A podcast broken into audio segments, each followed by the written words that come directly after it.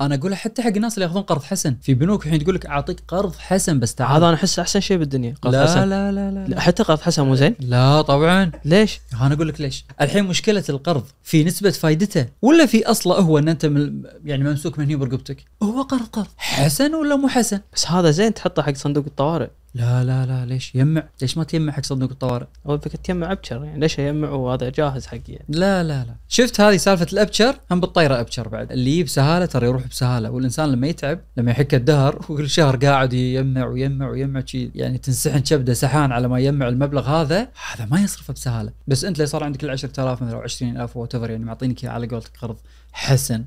شو بتسوي فيه؟ إن شاء الله بتخليه ولا بتستثمره؟ خلينا نصرف منه 3000 إحنا الحين. و7000 تستثمرهم.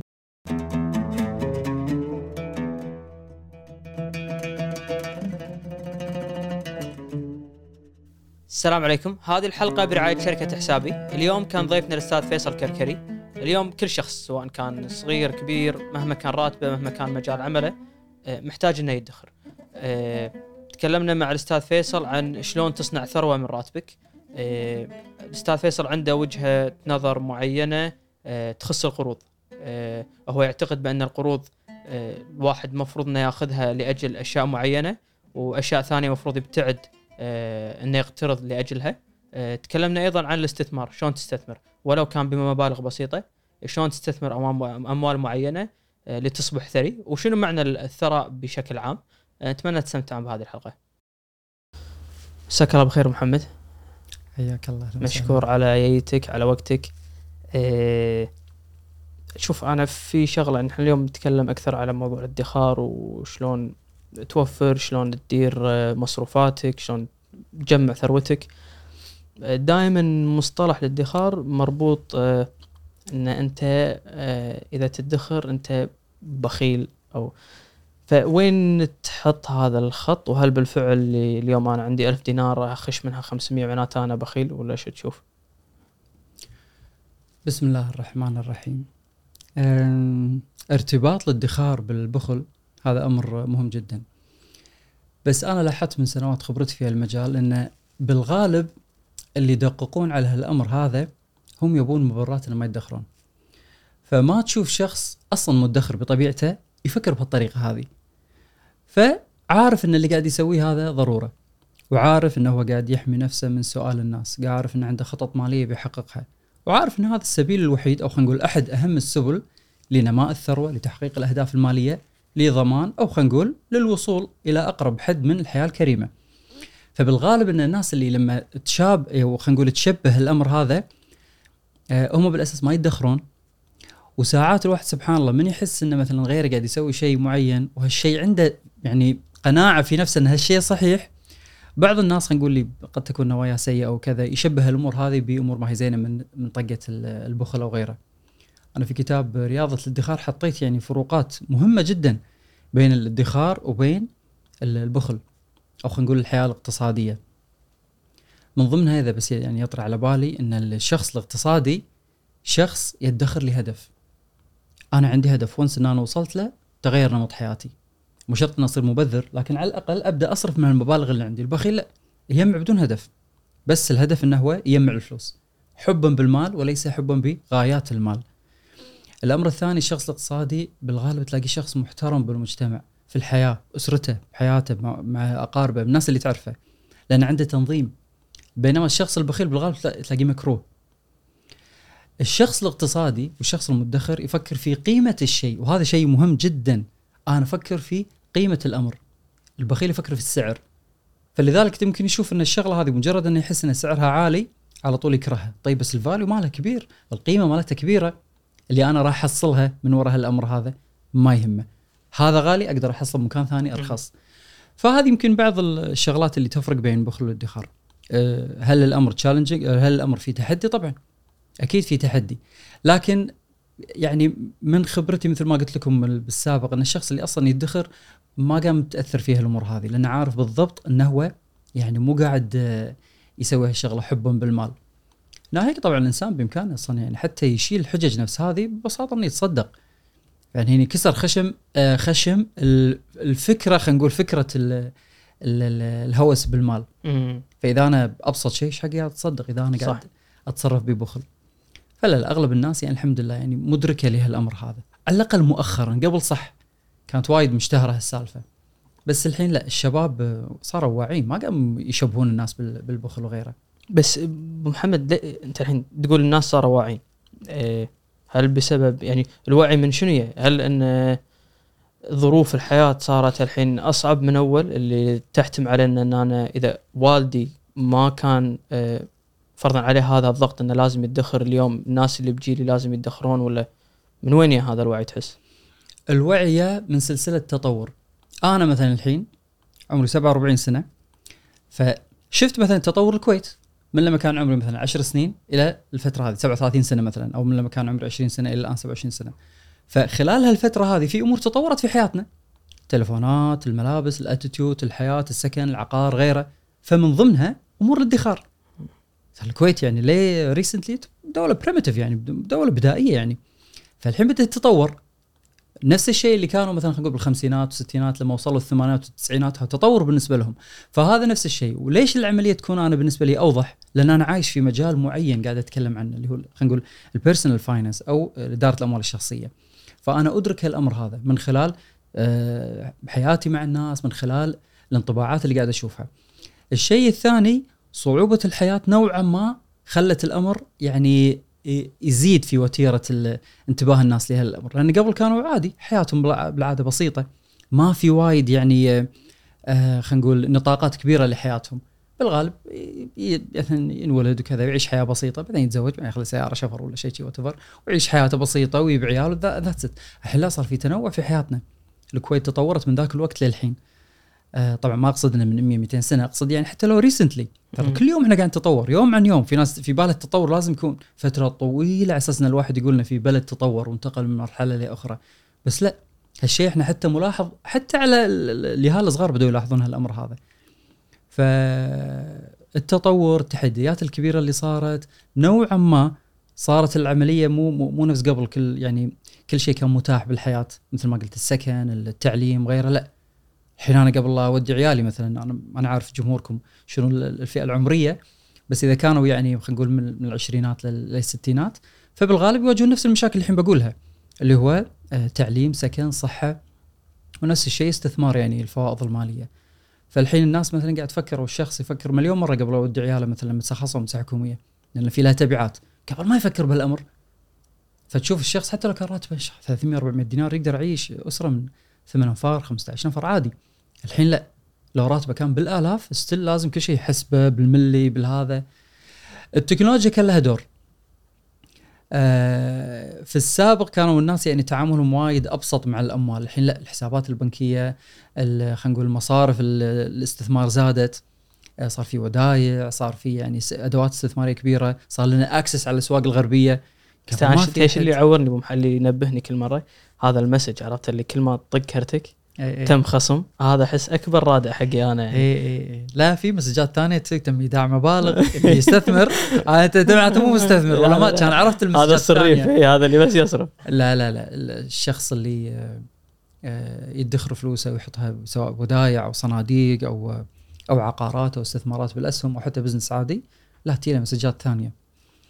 ف فبالضبط. هل الأدوات هذه يعني مثل ما الحين التليفون اللي عندي مثلا أو الجهاز الآيباد اللي بحضنك آه، أتاح لك access الحين within seconds تعرف شنو قاعد يصير في أسواق اليابان أو أمريكا أو وات وتقدر تاخذ على أساسه قرار informed قرار يعني آه، بمعرفة. أنت عارف الشيء هذا. وعلى أساسه ممكن وذن أو يعني خلينا نقول في غضون ثواني أو شيء تقدر تأكد إنك أنت حققت مبالغ معينة استثمرت فلوسك حطيتها في مصارف معينة راح تكسبك أموال خلال أشهر و... وسنوات قادمة. فهذه من ضمن التغيرات. إي أنا أبو محمد من من توظفت وأنا متوهق بين آه، وجهتين نظر. لليوم ماني عارف إيه الصح. في وجهة نظر آه، يعني يمكن هذا السؤال وايد يخص الناس اللي صار له متوظف أربع خمس سنين بس في نظرتين. النظرة اللي تقول لك آه، اصرف الحين وخصوصا إذا أنت عزوبي. اصرف استانس آه، ما تدري باكر إيش بيصير طلع كل اللي بكبدك واستانس. وفي نظرة ثانية لا أسس نفسك من الحين. آه، وبعدين ثمرات هذا التعب تحصله بعدين. أنا ما أنا للحين أحس ما أدري شنو شنو الصح. أنت من خبرتك شو تشوف؟ طبعا هذه ما فيها نقاش. أكيد إن الإنسان اللي يتعب على نفسه ويحاول إنه هو يعني يستغل هالمرحلة العمرية المهمة من حياته أفضل من انسان إنه ي- يمشي بعقلية أصرف ما في الجيب يأتيك ما بالغيب. إيش بيك بالغيب؟ يعني بت- بتصوترك الحياة. الحياة ترى ما فيها رحمة في ناس وايد ترى حسبها الحياة وردية وناسه وسهالات كول لا لا لا لا. ترى في ناس لو خدامته تنحاش بحياته مصيبة. مم. لو تدعم سيارته اعتست حياته. فهذه مو حياة استقرار ولا حياة إن الواحد يقول أنا من باب انه لا والله بستمتع بحياتي وش والله استمتع بحياتهم الحين الشباب اللي يقولون أنا بستمتع بحياتي شنو استمتاعه؟ سفر سيارة ترى خذها على سفر وبعدين رديت من السفر والسيارة اعتجت إيش بتسوي؟ تريد تاخذ قرض سيارة ثانية وثالثة ورابعة شنو معنى اللي قاعد تسويه هذا؟ وليش انت وكثير من الشباب وين إشكاليتهم؟ انه لما يو... انه لما يكون مثلا في العشرينات أو خلينا نقول مقتبل الثلاثينات بداية الثلاثينات حسبان ان الحياة بتنتهي لما يصير عمره 40 خاص هذا البح... زين انت ترى في ناس كويتيين قاعد يعيشون لل لل 80 و90 وأكثر. يمكن بعد واللايف والتطوع تذبحوني على ال life اللغة الانجليزيه آه، دير بالك شنو بالعربي. الكويتي ال life expectancy توقع ال اي توقع حياة الناس يعني إيه. مش كثر هذا يعني هذا كل ما قاعد يزيد العمر هذا هذا الشيء بالثمانينات والتسعينات فانت ابو 30 و20 سنة لما توصل 50 ترى توك صغير يعني. مو شخص كبير وما ز... ما زلت متطلب. الشيء الوحيد اللي بيفرق إنه وأنت صغير في عندك إمكانية إنك تدخر يعني بكميات كبيرة. ليه كبرت لا ظروفك تختلف. مخاطره عندك بعد صح؟ وراح تزيد المخاطر. ف والإنسان مع مع مع العمر ومع إذا إذا ارتبط مثلا تزوج أو البنت تزوجت وكذا وصار عندهم التزامات ثانية وكذا تصير رفاهية أصلا الأمور اللي قبل كانوا ينظرون لها ك كشغلات يعني nice to have الحين لا.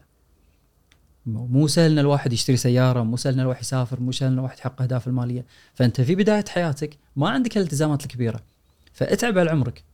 اتعب ليه 30 40 بداية ال 40 الخمسينات مو شرط إنك أبد الابدين وحتى الادخار ترى مو باستمرار. طافت عليك سنة ما سافرت. خير إن شاء الله تسافر. إيش بيصير؟ أو سافرت ورديت إيش بيصير؟ صرت إنسان ثاني يعني؟ الناس قد تسافر وتروح وتشتري اللي تبي بس بمعقو. بصورة معقولة وبصورة ما تخليهم تعيق تحقيق أهدافهم.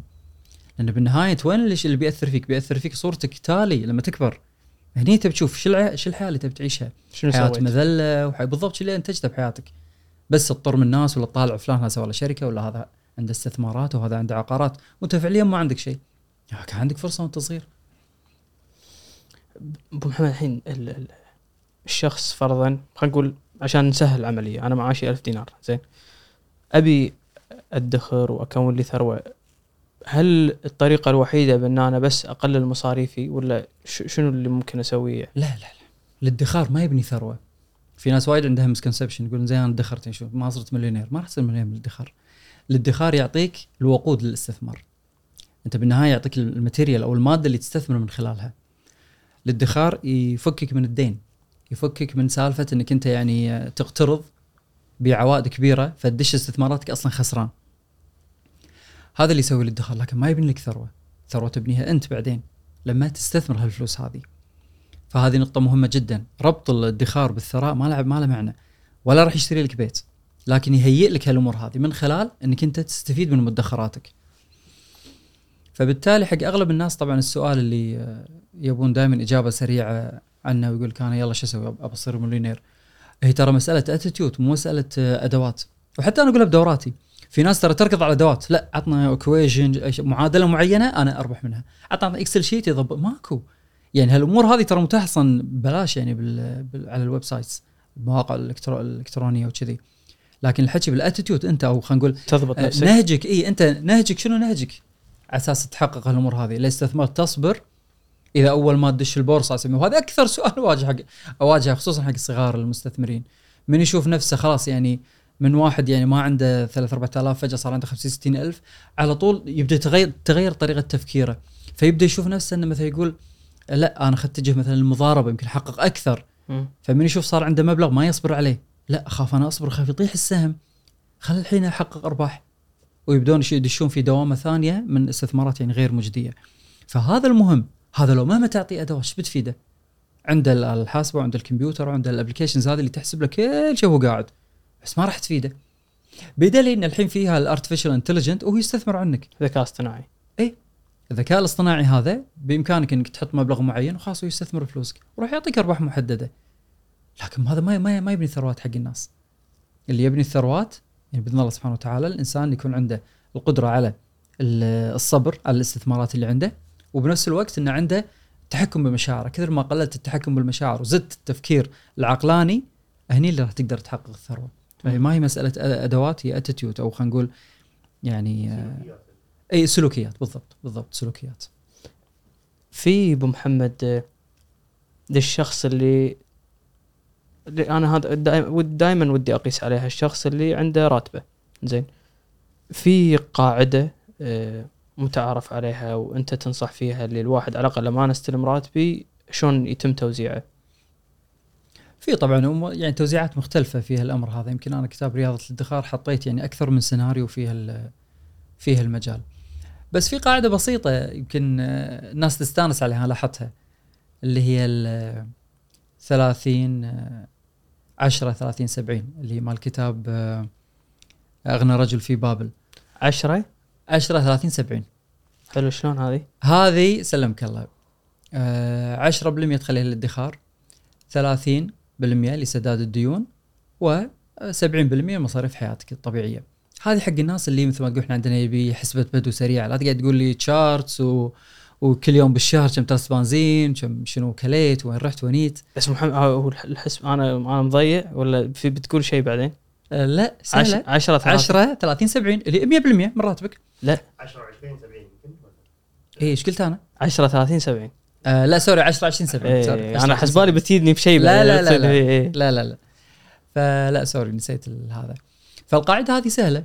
فبالتالي أنت تدخر 10% من راتبك و20% تسدد الديون اللي عليك و70% تخليها حق مصاريف حياتك. هذا حق الناس ما بيعقد نفسه وايد. يعني ما يبي رسومات وجداول وبرامج. يحسبها. في مثلا طريقة الأظرف. هم تمشي مع ناس وايد. إنك تقسم الشهر إلى خمسة أظرف. كل أسبوع يكون له ظرف وظرف خامس يكون يعني حق ال- الادخار حق الناس اللي ما تقدر تتحكم فيهم. وهذول ترى ناس وايد يعني على بساطة هالاساليب بس راح يعني تصعقون بكم من الناس اللي اللي أمور بسيطة نفسها يمكن تفيدها. بينما الأمور اللي مور يعني فعالة أكثر بس فيها نوع من التعقيد الناس ما تتجه لها. مم. أنا محمد محمد وايد أسمع على هذا الموضوع اللي ان تحط حق نفسك مثل آه، صندوق آه، طوارئ. آه، لا سمح الله صار شيء. هذا إيش رأيك فيه؟ وإذا أنت مؤيد شلون طريقته؟ الحين أنا صدق أنت مو قاري ولا كتاب من كتبي أنا في كل كتبي ذاكرة. أنا قا... أنا قاريهم بس لأن عشان المشاهد ما قراهم. ما يصير أقول أنا الاشياء آه، صندوق الطوارئ طبعا أكيد هذا شيء مهم جدا وكونسبت يعني أو خلينا نقول مفهوم ضروري حق كل شخص. آه، طبعا هو باختصار إنك أنت بالنسبة حق الشخص اللي عنده خلينا نقول راتب ثابت وما وفي نوع من ال- الأمان الوظيفي موظف مثلا حكومة أو كذا ما عنده مشكلة فيفضل أن يكون عنده صندوق طوارئ بما يعادل راتب ثلاثة أشهر. مثل ما قلت إذا شخص راتبه 1000 دينار فيكون عنده مثلا 3000 دينار هذا صندوق الطوارئ ويخليه يجمع على فترات ممكن كل فترة يجمع مثلا 300 500 وات مهما يوصل يعني مهما خذ الوقت بس المهم إنه خذ راتب بما يعادل راتب ثلاثة أشهر. مم. حق الناس اللي شوي يعني وظائفهم بالقطاع الخاص ومعرضين ل احتماليه انه مثلا يغيرون وظائفهم يقعدون فترة يعني بدون وظيفة فيفضل إن صندوق الطوارئ يكون راتب ستة أشهر. يجمعهم يخليهم مثلا كوديعة. وايد أبو محمد ست أشهر.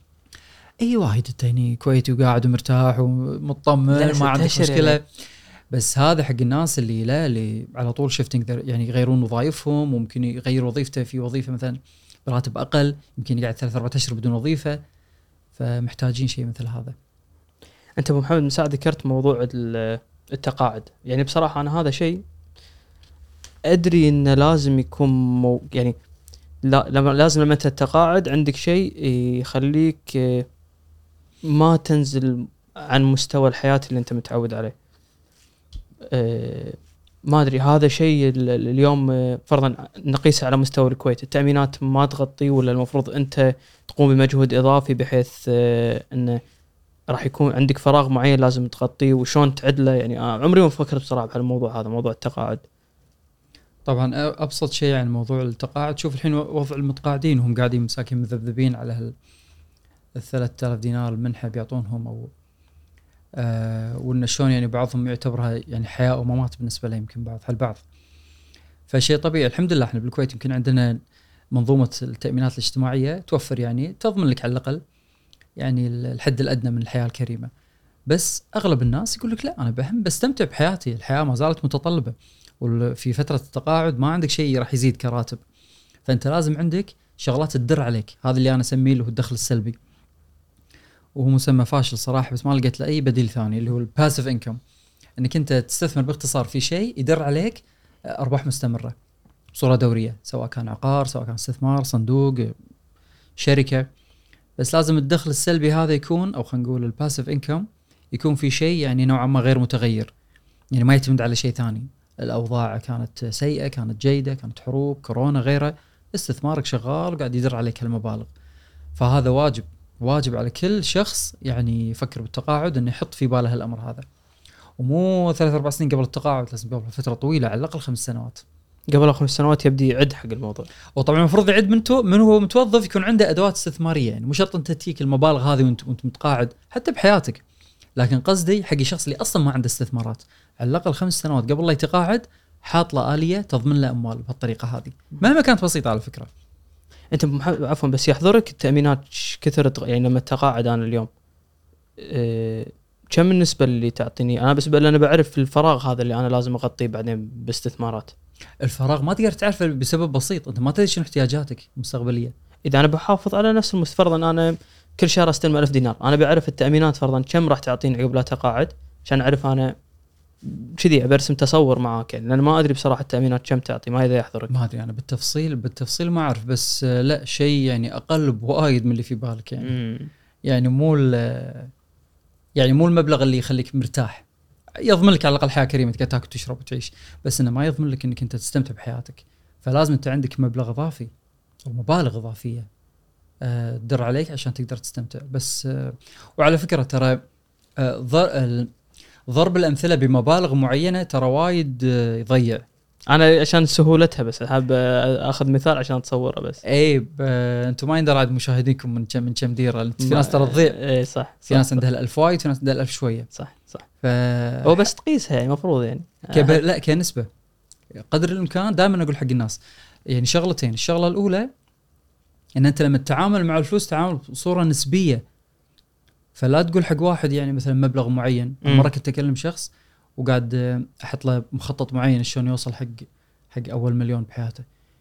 قال لي أنا عندي 3 ملايين أصلا يعني. إيش حق أوصل حق أول مليون بحياتي؟ فصدق مو كل شيء إحنا يكون في نظرنا إنه يكون لا ابسولوت أو يعني مطلق. لا في شغلات تكون نوعا ما يعني نسبية. فلازم إحنا نتعامل بالنسبية في هالأمر. والله بتحاشني بالفضول محمد يعني. من خبرتك من قاعد بس تحس شنو الطموح اللي أو خل أعيد صياغته؟ مفهوم خلينا نقول ثقافتنا أكثر إحنا هني ونخص يمكن الكويت أكثر الثق... شنو متى أعتبر نفسي أنا ثري؟ هل أقدر أحطها بمبلغ معين ولا ش... شلون أقول أنا شخص ثري وبس أنا وصلت ال... ولا هي قناعة شخصية ولا شو تشوف أنت يعني؟ لا شوف الثراء طبعا هو شيء نسبي إذا ناخذها عاد إحنا من المصطلحات ال- الصوفية فهو القناعه مم. والغنى عن كل ما هو غير قادر عليه الشخص هو ترى مو خطأ. لكن في معادلة أنا حاطه في كتاب كيف تدير أموالك آه، أبسط حق الناس هال- هال- هال- هالتوجه هذا. فيقدر من خلال يعني معادلة معينة يحط مثلا الأصول اللي عنده إياها سواء كانت عقارات أسهم ذهب آه، صناديق أو غيره أو أموال كاش وبنفس الوقت الالتزامات اللي عليه ويشوف وضعه الحين. يقدر يعرف وضعه هل هو حيل زين أو حيل سيء أو هو بالنص. أغلب الناس راح يشوفون نفسهم يعني من من من سيء إلى إلى النص. آه، من يطوف النص لا هذا معناته وضعه ممتاز جدا. ففي معادلة تحسب أمور نفس هذه. أه وتطلعك مثل ما قلنا بنتيجة يا شديد الثراء يا شديد الفقر أو إنه في المنتصف. وبعدين تبدأ تحط لك أنت خطة شلون تبدأ تمشي على ال scale هذا أو على الخط هذا. فكل شيء محسوب. هذا طبعا من ناحية عملية. من ناحية أخرى أنت لما تقول أنا مثلا ثري أغلب الناس يقول لك أنا ما ابي الثراء أبي مثلا الاستقلال المالي أو اللي يسمونه ال financial independence الاستقلال المالي شنو؟ إنك أنت تقدر تمارس حياتك مثل ما أنت الحين تبيها بدون ما تضطر إنك تشتغل. فأنت الحين أي شيء تسويه في سبيل إنك تحصل على الفلوس هذا ينتفي مع الهدف من الاستقلال المالي وهم هذه لها معادلة تحسب. إنك كم يوم تقدر تعيش بدون راتب. وهم تحسب هذه بال- بالملي يعني. فبمجرد إنك أنت تحسب هالرقم هذا على الأقل راح يكون عندك آه، مدخلات اثنين مهمين. الرقم الأول تعرف نفسك هل أنت ثري ولا لا؟ وش كثر أنت بعيد عن الثراء. والمعادلة الثانية اللي تبين لك إيش كثر أنت مستقل ماليا في يومك هذا. أغلب الناس راح يتف- يتفاجئون بأنهم يمكن ما يقدرون يعيشون خمسة أيام بدون بدون راتب هذا. الشخص اللي يوصل 30 يوم بدون ما يحتاج للراتب ووصل للاستقلال المالي. فهذه واحدة من ال- ال- ال- العوامل اللي تبين حق الناس شنو الثراء لأن مثل ما قلنا الثراء نسبي. صح. أه، بس أنت من ساعه قلت أبو محمد إن أنت لازم يكون فرضا من الأشياء اللي تسويها إنه يكون عندك دخل بدون لا أنت تسوي مجهود. اليوم بس أنا عشان الواحد يكون عنده تصور في أمثلة يعني تكلم أنت فرضا على عوائد عقار أسهم أه، استثمارات في شركات هذا اللي تقصده يعني؟ طبعا هي الأمثلة كثيرة في ال- المجال هذا. آه ابتداء من أبسطها اللي هو حسابات التوفير والودائع وبعدين ننتقل إلى الصناديق وبعدين الاستثمارات وبعدين العقارات. آه هالامور هذه هي اللي تعطيك الدخل السلبي؟ بحيث إن أنت حتى لو إنك ما ما تتحرك ما تسوي أي شيء هذا الم- المبالغ راح تجيك أنت بدون شيء بمجرد آه عوائدها. سواء كانت طبعا عوائد الإسلامية ربحية أو كانت الفوائد ال- ال- الربوية، المهم انها تعطيك عوائد فيها نوع من الديمومة. الناس أنا لاحظت شغلة بعد محمد. الناس دائما تربط ال- ليش أقول لك الناس تحب تتكلم ساعات على المبالغ؟ وهذا مسليدنج أو خلينا نقول مض- مضلل شوي. الشخص لما تقول له يقول زين يلا يلا حطينا وديعة، إيش بتطلع الوديعة؟ لو أحط ألف دينار بيعطوني على أفضل الأحوال 20 دينار أو 20 دينار. شنو شنو قيمتها؟ فشتها النظرة هذه الضيقة لأن نتعامل مع الفلوس بصورة إحنا نسميها ابسولوت أو مطلقة كرقم فيبدأ يعزف على مجال وايد رهيب. طيب هذا الشخص يدرك بأن لما السنة القادمة لما يضيف شوية من المدخرات وهالارباح يضيفها على الودائع راح تختلف الحسبة معاه. فبدأت تصير okay okay بديت أحصل الحين 300 دينار بالسنة. still مو الشيء اللي أنا أبيه يعني. وذابح نفسي أنت مو ذابح نفسك ترى عايش حياتك بصورة طبيعية. بس اللي يفرق إنه قام 300 500 دينار. من ندش في مرحلة ال 6 7000 بالسنة؟ صارت العملية مغرية. امم والله كنا قاعد نفس البونص قاعد يجيني. مبلغ زين. والله حلو. بس أنا حاط فلوس وايد عشان أطلع ال 6 7000 إي okay شيء زين شو مضايقك؟ عندك فلوس وايد. بس أقدر أنا أشغلها. فهني شو؟ يبدأ ينحو الانسان ينحو الإنسان منحى آخر في طريقة التفكير. من إنه إنه قاعد بخسبق وبس قاعد يفكر بالمبالغ الصغيرة لأنه فكر فيها ك absolute amount أو كقيمة مطلقة إلى شخص لا بدأ الحين تحكي حكي ثاني. محفظتي الاستثماريه توزيع أصولي حكي قبل ما اعرفه قبل حكي مع حساب البنك إيش كثر عندي؟ بروح اطيرن قبل نهاية الشهر. بس الحين لا بدأت تدخل عليه مصطلحات. وهذه من توليف الإنسان شوي يبدأ يألف هالأمور هذه من خلال إنه يدش في عالم المال. أنا وايد أقول حق الناس خصوصا اللي شوي يعني آه مو يكرهون بس أنت عارف الناس اللي ودي يصير عندي فلوس بس ما خلق أسوي يعني أنا أنا أنا هذا. إيه، يقول لك أنا أدري إنه لو أتعب شوي راح أسوي بس أنا من نفسي ما أبي. يقولون كذي يعني. فهذول بمجرد أن يخطون الخطوة الأولى راح تتغير حياتهم صورة كبيرة. مثل مثل الإنجليزي يقول لك well begun half done يعني البدايات ال- خلينا نقول الزين البدايات الزين. okay وصلتك يمكن نص الطريق. مثل الشخص اللي ينط من حمام السباحة. ترى قمة الرعب بس في أول لحظة اللي قطع عمره. بعدين خلاص ينسى كل شيء. يصير بياع مثل ما يقولون. فما يهمه. شيء. نفس الشيء بالاستثمار. الواحد يكره يكره يكره. استثمار ما منه فايدة الادخار يا معود الديره سياسه ويتكلموا في ساعات في امور أصلا ما لها علاقة. سياسة وغيره وشي- شكو السياسة انت okay السياسة what عندنا حكومة دايخة حكومة زينة ما تمنعك إنك تدخر يعني. ما تمنع انك تستثمر. مهما كان وضعك أنت كنت شخص صغير كبير مرة ريال متزوج متزوج مطلق أو مطلقة تبقى ان عندك أنت مصادر دخل.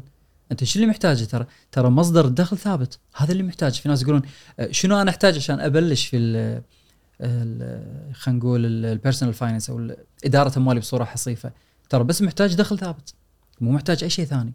كل ذي دخل ثابت فهو مهيئ لأنه هو يدخل في عالم اداره الأموال سواء. من ناحية الادخار أو الاستثمار.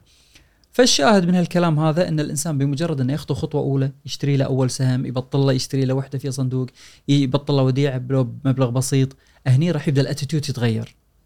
يمكن أنا أضرب لكم مثل على أحد الأشخاص وأنا وايد أضربه في لقاءاتي الحين أتوقع اللي متابعيني وذبحنا بهالمثل. إيه.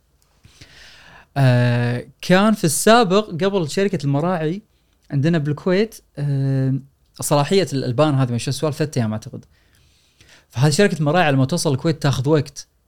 فلا يبون يطولون المده شوي على أساس إن الناس يعني الكويت وايد متحفظة.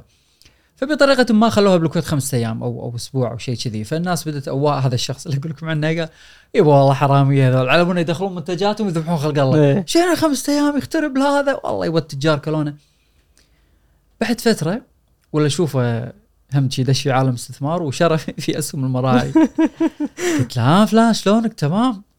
قلت له شلون المراعي مستثمر فيها والله خوش شركة والله مطلعة. ترى مو دعاية حق مراعي بس إيه. مثل مجرد مثل. إيه. آه كان يقول لا والله شركة زينة واحسن ما يمكن منتجاتها ممتازة. قلت له "أنت من فترة تقول إنهم حرامي ومنصابين ليش؟ كان يقول لأن فترة ال انتهى. يبا من صدق هاي الحين قاعد شهر هذا إحنا عندنا بالثلاجة ما يخترب فالناس دائما من تدش في هالمجال هذا تغير نظرتها. وإحنا هذا اللي محتاجينه ترى تغير النظرة. أبو محمد على موضوع الكاش آه، يعني في ناس انت يمكن أنا ذكرتها لما سأل لما قلت أنت لازم يكون عندك فرضا صندوق طوارئ في آه، كاش آه، ست أشهر أو حتى ممكن تنظر لها كوديعة بس في رأي دائما يقول لك إنه لا تحتفظ بكاش يعني أنت كأنك حابس أموال مخليها عند البنك البنك يستفيد منها نعم. أنت أولى فيها حركها حطها بشيء آه، أنت شنو وجهة نظرك؟ هذه نقطة مهمة وايد محمد. ليش؟ لأنك نبهتني حق الناس اللي مثلا الحين سواء في هالموضوع أو غيره. اللي ياخذون ساعات بعض قشور المواضيع. فمثلا الحين شخص مثلا على سبيل راح ارد لك على موضوع الكاش، بس لأن نبهتني على نقطة وايد مهمة صراحة خش خش نقطة هذه.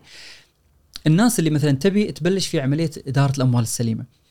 فما تروح حق ال basics الأساسيات يبغى ادخر إيش كثر عندك معاش ادخر واستثمر في الأدوات اللي تفهم فيها تبدأ تعلم بكل بساطة يبدأ مثلا قبل لا يدش هالعالم يقرأ خبر في جريدة أو يطالع بخبر بتويتر أو إنستغرام أو غيره ترى الفائده بامريكا ارتفعت. أوكي. فأنا لازم أضبط حسبتي على أضبط حسبتك شنو بالضبط؟ لا أنا لازم أحسب عدل لأن قالوا إن هذا بايدن ترى بيسوي حق إيش عليك أنت ببايدن؟ أنت تدخر؟ لا لا لازم أتأكد أبدأ على بينة.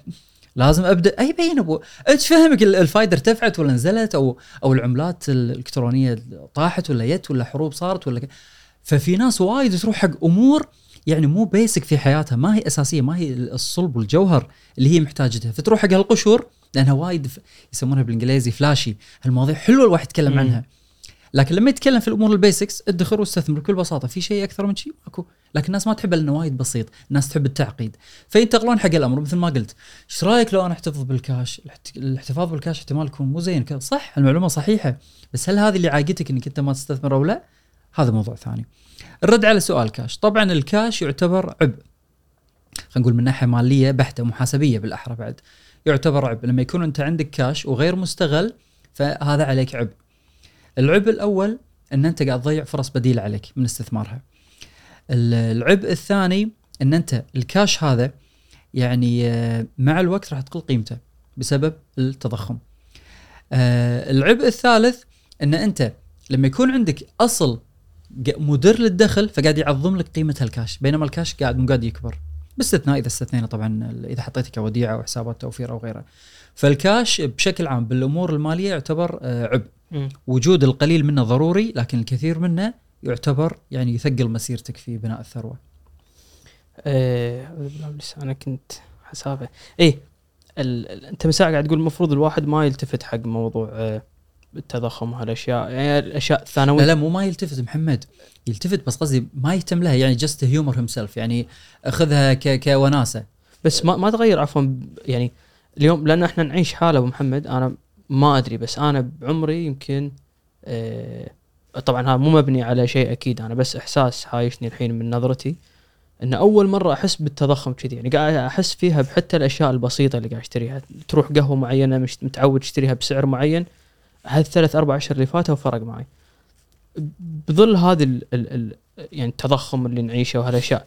المفروض يفرق سلوكي ولا أنا لا هذه الأشياء بسيطة؟ ما, ما- يعني هل المفروض أسوي شيء أنا راعي هالأشياء اللي قاعد تصير حواليني ولا؟ هو مثل ما قلت لك يا محمد اللي المفروض تسويه في فترة التضخم وغلاء الأسعار وهو نفس اللي تسويه في فترة الانخفاض. والاسعار بالغالب ما, ما تنزل أول تالي. بس. يعني نادر إنه يصير في ديفليشن أو هو عكس ال- ال- التضخم. آه نهجك سواء كان في فترة غلاء الأسعار أو خلينا نقول معقولية الأسعار هو المفروض يكون نهج واحد. إنك أنت باستمرار بتدخر هل هذا راح يأثر من مدخراتك؟ طبيعي. ما راح تدخر نفس السابق لأن زادت عليك الأسعار زادت عليك المسؤوليات زادت عليك ال- المصاريف. فراح تضطرك إنك أنت شوي يعني تحد من صرفك. وقد تكون هذه خيرة حق بعض الناس اللي ما تفكر بالادخار. من تشوف هالأمر هذا تبدأ شوي تفكر بطريقة مختلفة. مم.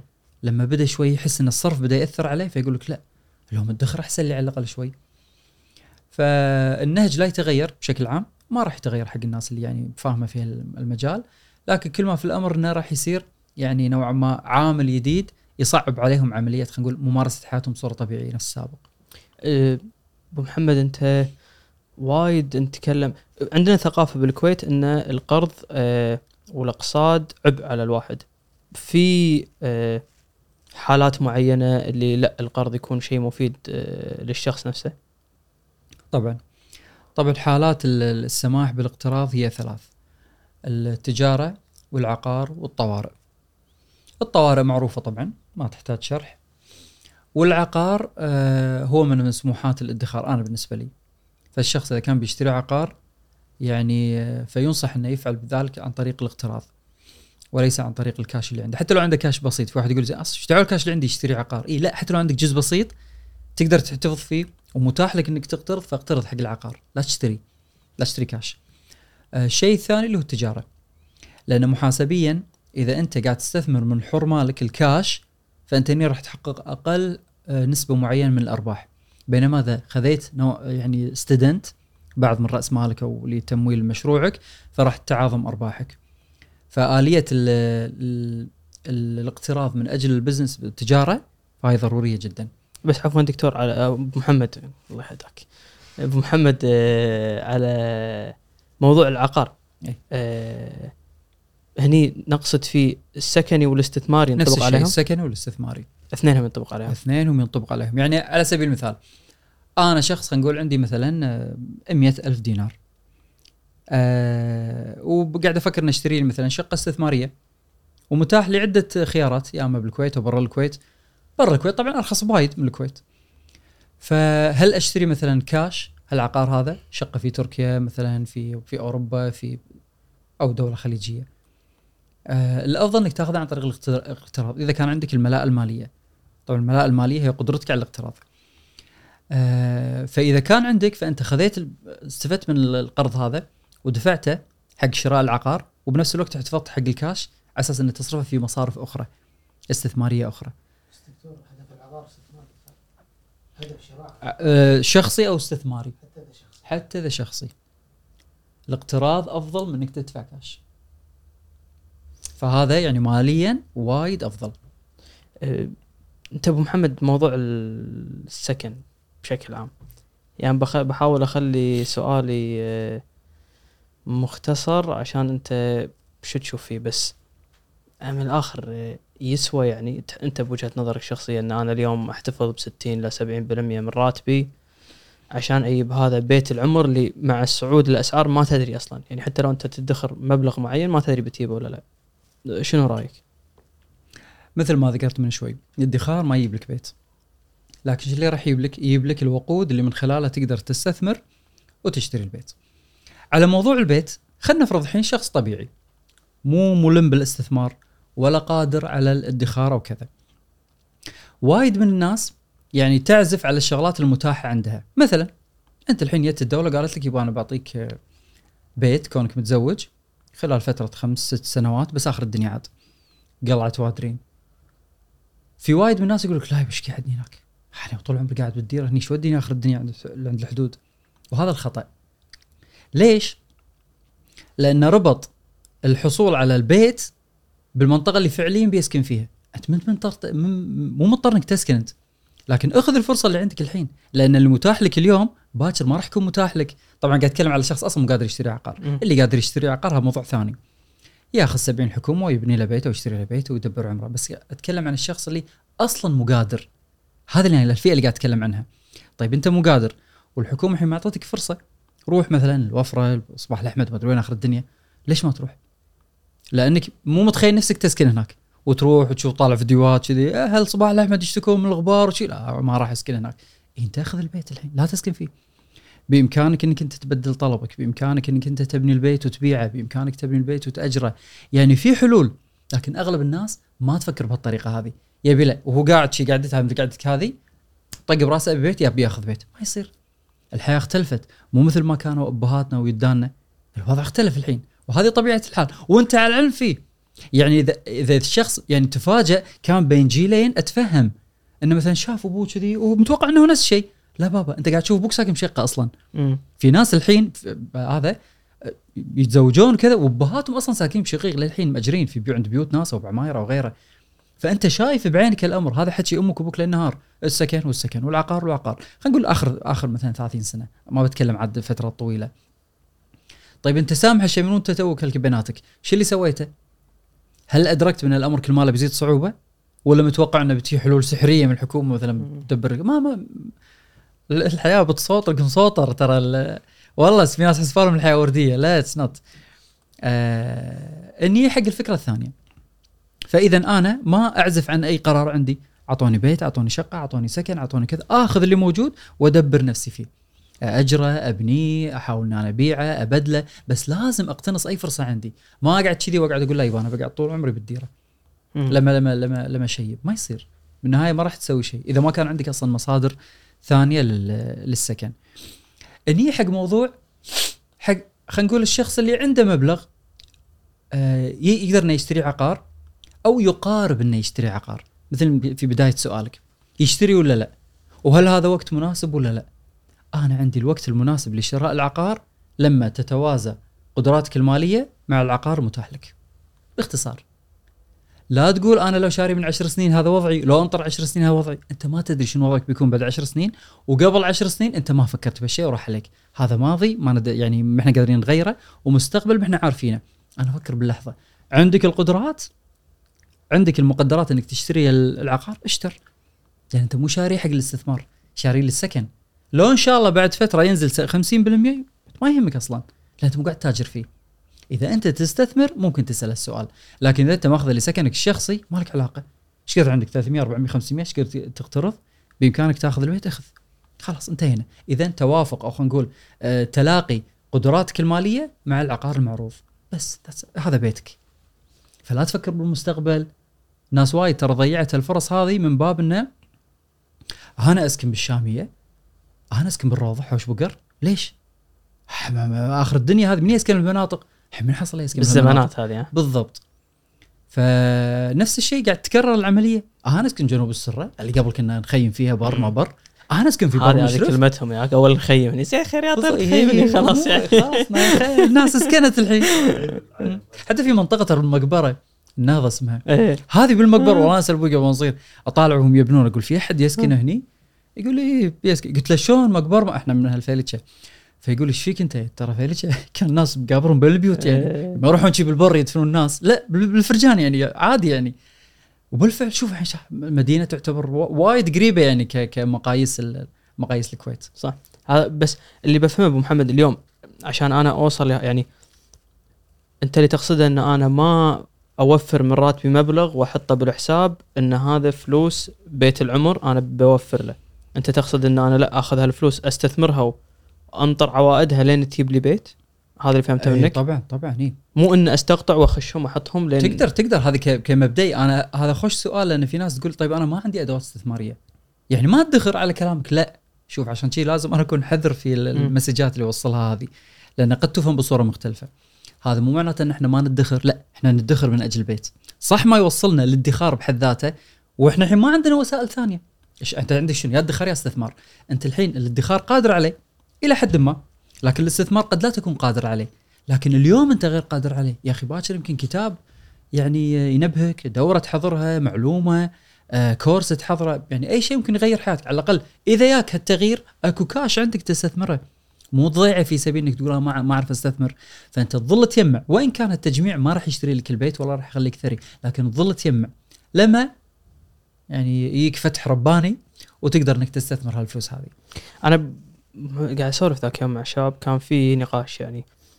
أنت هل من الناس اللي تعتقد اللي البيت له ثمن معين آه، مثل ليمت أو حد يوصل له بعدين ما ما يسوى؟ ولا أنت لا لا تعتقد شنو إن توني هذا قلت لك؟ بيت العمر هذا ما ماكو ماكو.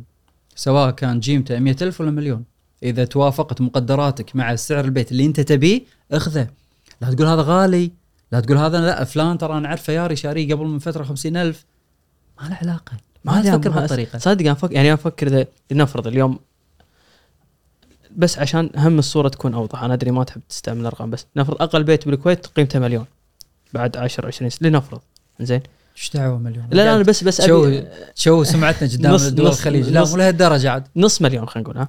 بس أنا لا. مقاييس محمد. ترى في ناس ما عندها مشكلة تسكن حتى آخر الدنيا. لا زين حتى لو بيت 200000 آخ- آخر الدنيا كم مليون عرفت ليش أقول لك لا تستخدم المبالغ؟ ارض أرض وبنها 300 أقل بيت. ما أدري.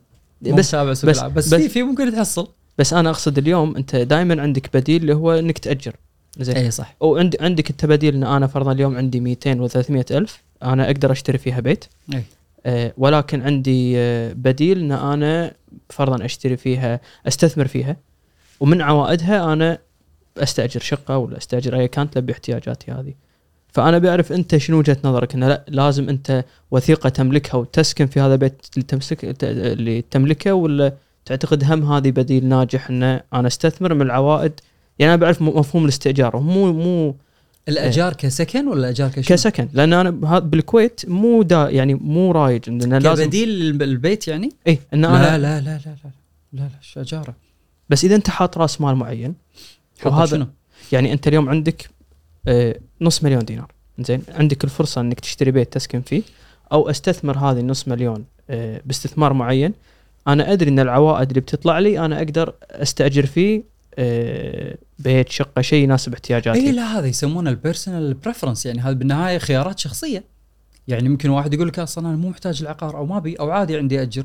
هذا كيف؟ هذا الشخص باختياره ما أخذ البيت وليس اضطرار. مم. فأنت فاهم سؤالك إنك تقول لنا مثلا واحد عنده كاش أي أفضل ياخذ بيت ويرتاح ويسكن وكذا ولا إنه يستثمره؟ خياراته الشخصية. أتوقع قصده حده حده. شلون يعني حده حده؟ يعني أنا عندي هالفلوس هذه بس. اي أنا ماني قادر شريت البيت فرضا. شريت آه، شريت البيت وأجرته إيه. ورحت سكنت بشقة عشان فرضا أرهنه وأشتري بيت ثاني وثالث. وأصير باكر تاجر عقار وتاجر لا لا لا. لا لا الأفضل إن الواحد اي لا لا لا أنا ما طب بالنهاية خيارات شخصية مثل ما قلنا في ناس ما يهمها البيت. يقول لك لا أنا أستثمر ليش أسكن؟ مجنون ادفع لي على قولتك مليون ولا شيء في بيت. ليش؟ لا يبغى أستثمر. فتبقى خيارات شخصية. إحنا قاعد نتكلم عن الناس اللي لا تبي البيت للسكن لأنها محتاجة سكن.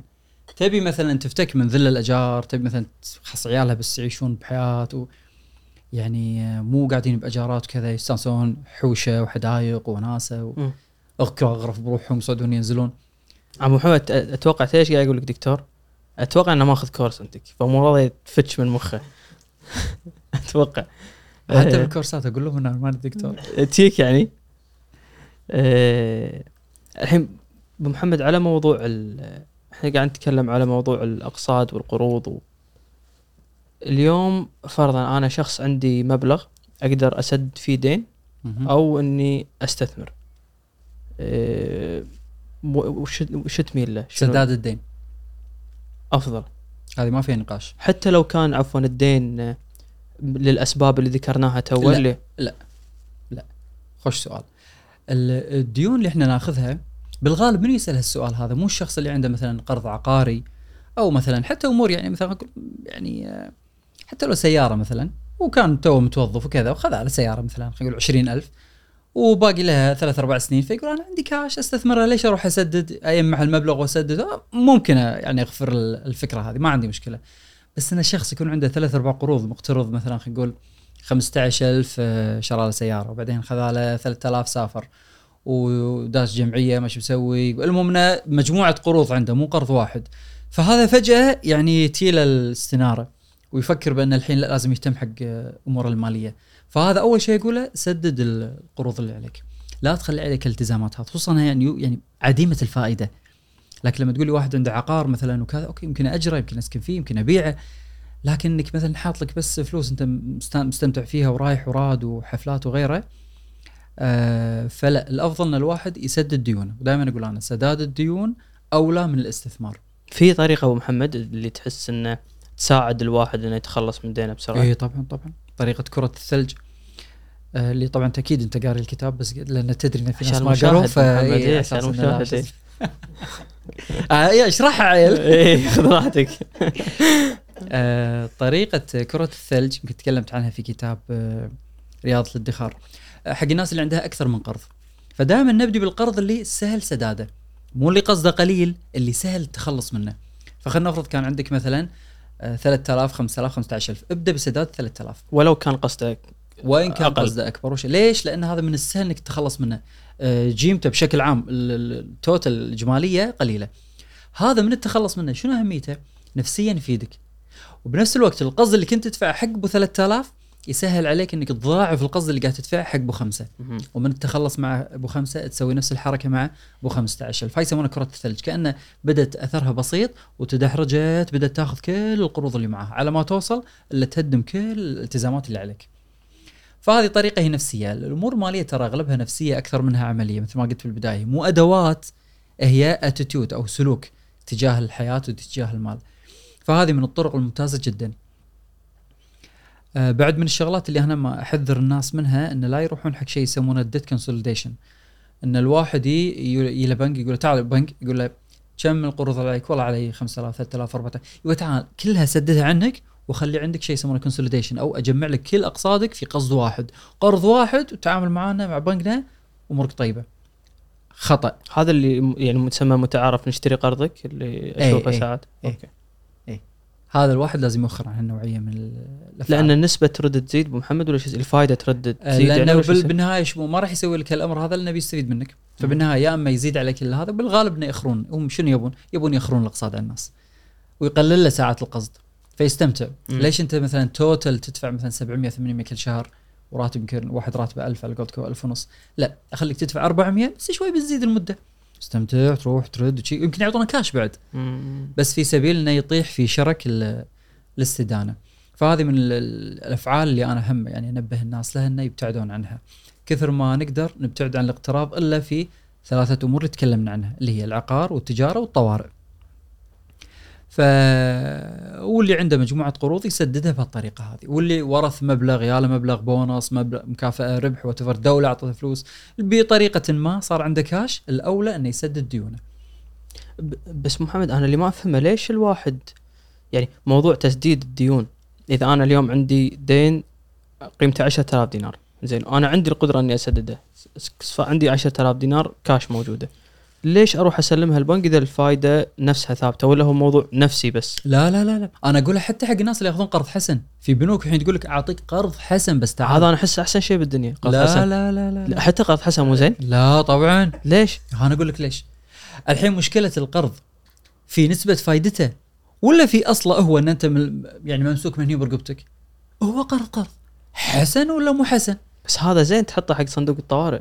لا لا لا ليش؟ يمع.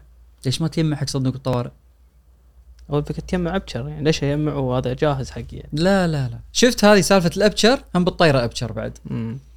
فاللي يجيب سهالة ترى يروح بسهالة والإنسان لما يتعب لما يحك الدهر وكل شهر قاعد يجمع ويجمع ويجمع شي يعني تنسحن كبده سحان على ما يجمع المبلغ هذا هذا ما يصرفه بسهالة بس أنت اللي صار عندك ال 10000 مثلا أو 20000 وات يعني معطينك على قولتك قرض حسن. شو بتسوي فيه؟ إن شاء الله بتخليه ولا بتستثمره؟ لا خلنا نصرف منه 3000 إحنا الحين. و7000 تستثمرهم. بس ابو محمد أنت حتى يعني حتى السيارة يعني بقول 95% من الكويت يقترض عشان سيارة. لا ما يخالف. يعني أنا سيارة إي ما ما أنا أنا قبل كنت أقول لهم شي اشتر كاش؟ إيه، بالنهاية ما تتحمل هالأمور الناس. اشتر سيارة اقتصاد؟ مو مشكلة. بس إنه يصير عندك على الأقل تدري ان هالشيء مو الشيء المثالي. على الأقل ان تدري إنه مو الشيء المثالي. إحنا مشكلتنا شنو؟ نستمرئ الخطأ. واستمراء الخطأ مشكلة كبيرة هذه. مثل مثل استمراء الفساد. الحين الناس مثلا قبل تقول أوه فلان سوى شيء مثلا في في رشوة أو كذا وكذا لكن من يصير منتشر الأمر ناس تقول خير إن شاء الله. هذا خطر كبير. مم. نفس الشيء في أمور المال. أنت لما تاخذ سيارة بالاقساط أوكي انت أنت من من قادر وتبي سيارة الحين وما عندك وقت قاعد أوفر لي أنا يعني ست سبعة أشهر أو سنة سنتين على ما أشتري لي سياره إيش حقه؟ حبي سيارة توديني وتجيبني ويعني الستات أو خلينا نقول وضعي ما يسمح لي أشتري من سيارة حيل صغيرة مثلا أو أو غير مناسبة وضعي الاجتماعي مفهوم لكن لازم تدرك إن الشيء هذا مو المثالي لا تحطه كأنه شيء مثالي شنو مشكلة إن الناس اللي تعتبرها شيء مثالي؟ إن من تروح السيارة شو يفكر؟ بنفس الطريقة أبي سيارة ثانية وعلى الاقساط. فيبدون يستمرؤون الخطأ هذا، مم. لكن الشخص اللي يسويها مرة ويدري إنه خطأ فتلاقي أول شيء يطول بالسيارة ويحاول إنه يحافظ عليها ومو من الطوف الخمس سنين يبيعها لا احتفظ فيها عشر سنين. شو المشكلة في اني احتفظ سيارة عشر سنين؟ ما فيها شيء. أصلا أنا في عندي شيء يسمونه خطة شراء السيارة، هذه خطة كاملة حاطها بواحد من ال- الكتب آه إن شلون الواحد يتعامل مع الامر هذا خطة شراء السيارة.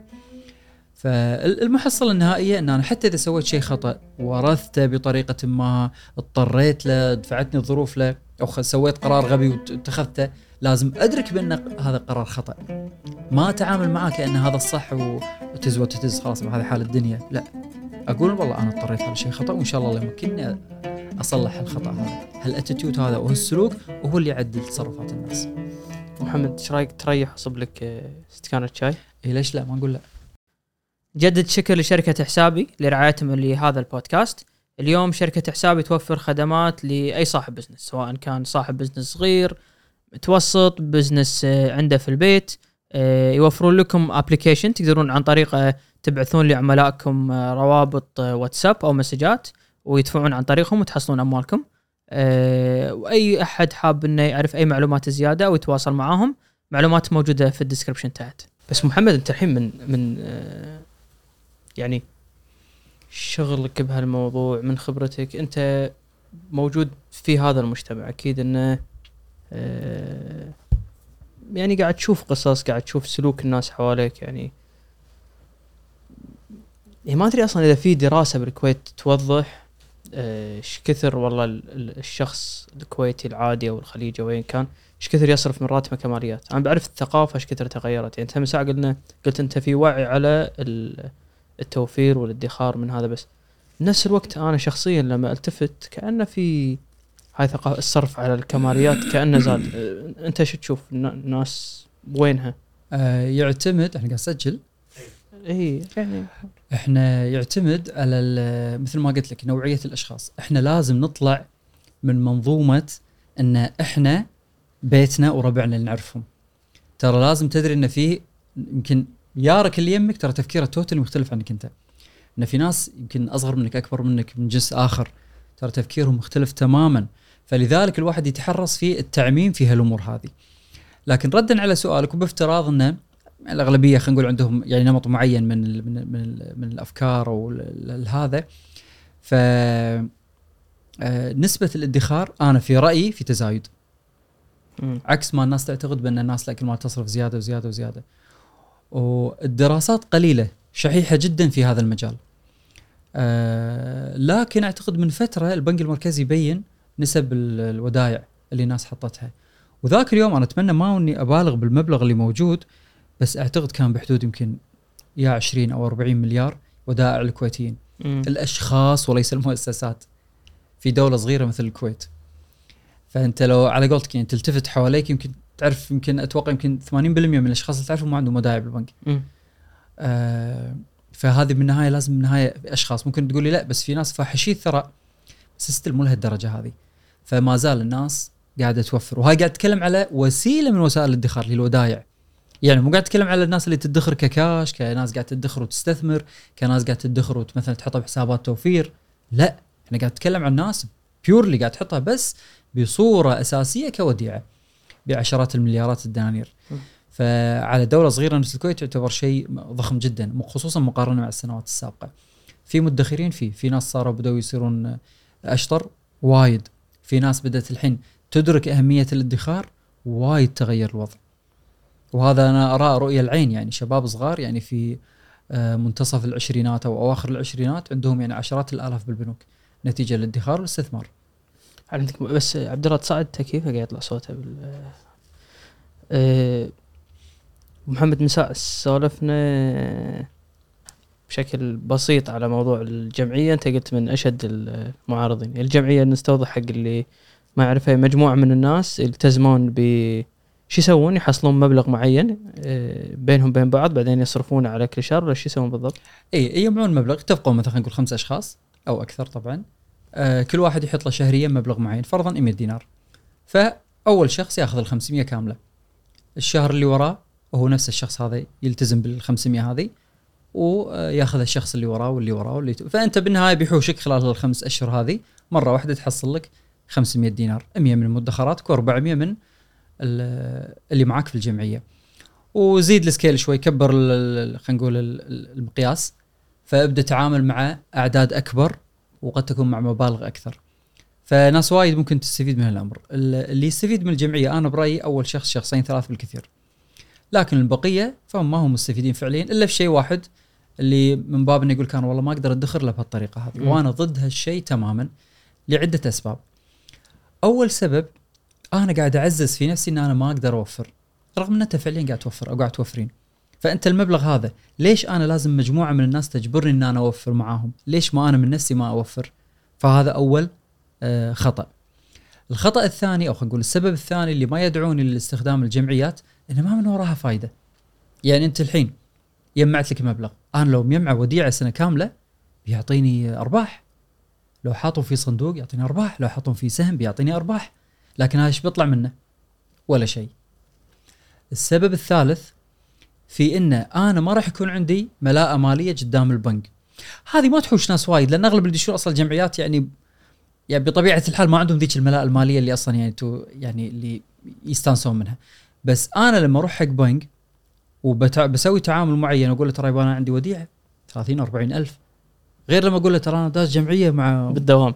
أم فهد. إيه. مجمع معاها وكذي. ترى يبيني مبلغ ما يعترفون بهالامور إيه. هذه. ما يهتمون. لكن لما أقول له عندي وديعة يقول "مم، okay. وديعة معناته ملاءتك المالية تسمح لك بإنك أنت تاخذ قرض أكثر تاخذ تمويل أكثر أو what يعني. فهذه وأسباب كثيرة طبعا يعني المشاكل اللي تصير بينهم. خلينا نفترض إن ناس ما بينهم مشاكل وإن أمورهم طيبة وما فيهم أحد يعني توفى وابتلشوا مع الورثة. خلينا نفترض إن الأمور يعني ماشية مشي طبيعي. ما أعتقد بأن فيها أي فائده العكس يعني مضارها أكثر من فائدتها. إحنا أبو محمد من بداية حديثنا وإحنا نسولف على آه، موضوع يعني من خلينا نقول أكبر هدف من أنت الخطوه الجاية التي عقب الادخار إنك تستثمر. هذه الناس اللي ادخرت فلوس وعندها سيولة بس يعني مثل ما تو عبد الله قال آه شخص يمكن مهنته بعيدة كل البعد عن الاستثمار ولا عنده الخبرة الكافية إنه يستثمر. آه، هني شو يسوي بهالحالة؟ أول شيء ما في منها الاستثمار. فالشخص مو مطلوب منه يكون عنده background أو يعني خلفية في المحاسبة أو المالية أو هذا عشان ي... آه أزيدكم الشربت ترى ناس وايد من اللي أصلا عندهم الخلفية هذه ما لا يدخرون ولا يستثمرون فما له علاقة. وناس وايد من اللي أعرفهم اللي العكس يعني مدخراتهم ممتازة واستثماراتهم ممتازة كلش ما لهم علاقة أطباء يمكن أو مهندسين. المهندسين على فكرة وايد شطار في الأمور. هذه أنا ملاحظ. يمكن أكثر. لا. آه، مكيف مستانس اي من يعني. أكثر الناس. اي بس قاعد يقول لي شلون إيه. حاط likes؟ شو شلون؟ إيه. طريقة ال critical thinking هاي. ممتازة. التفكير المنطقي. آه فما له علاقة بال- بال- بال background أو غيره.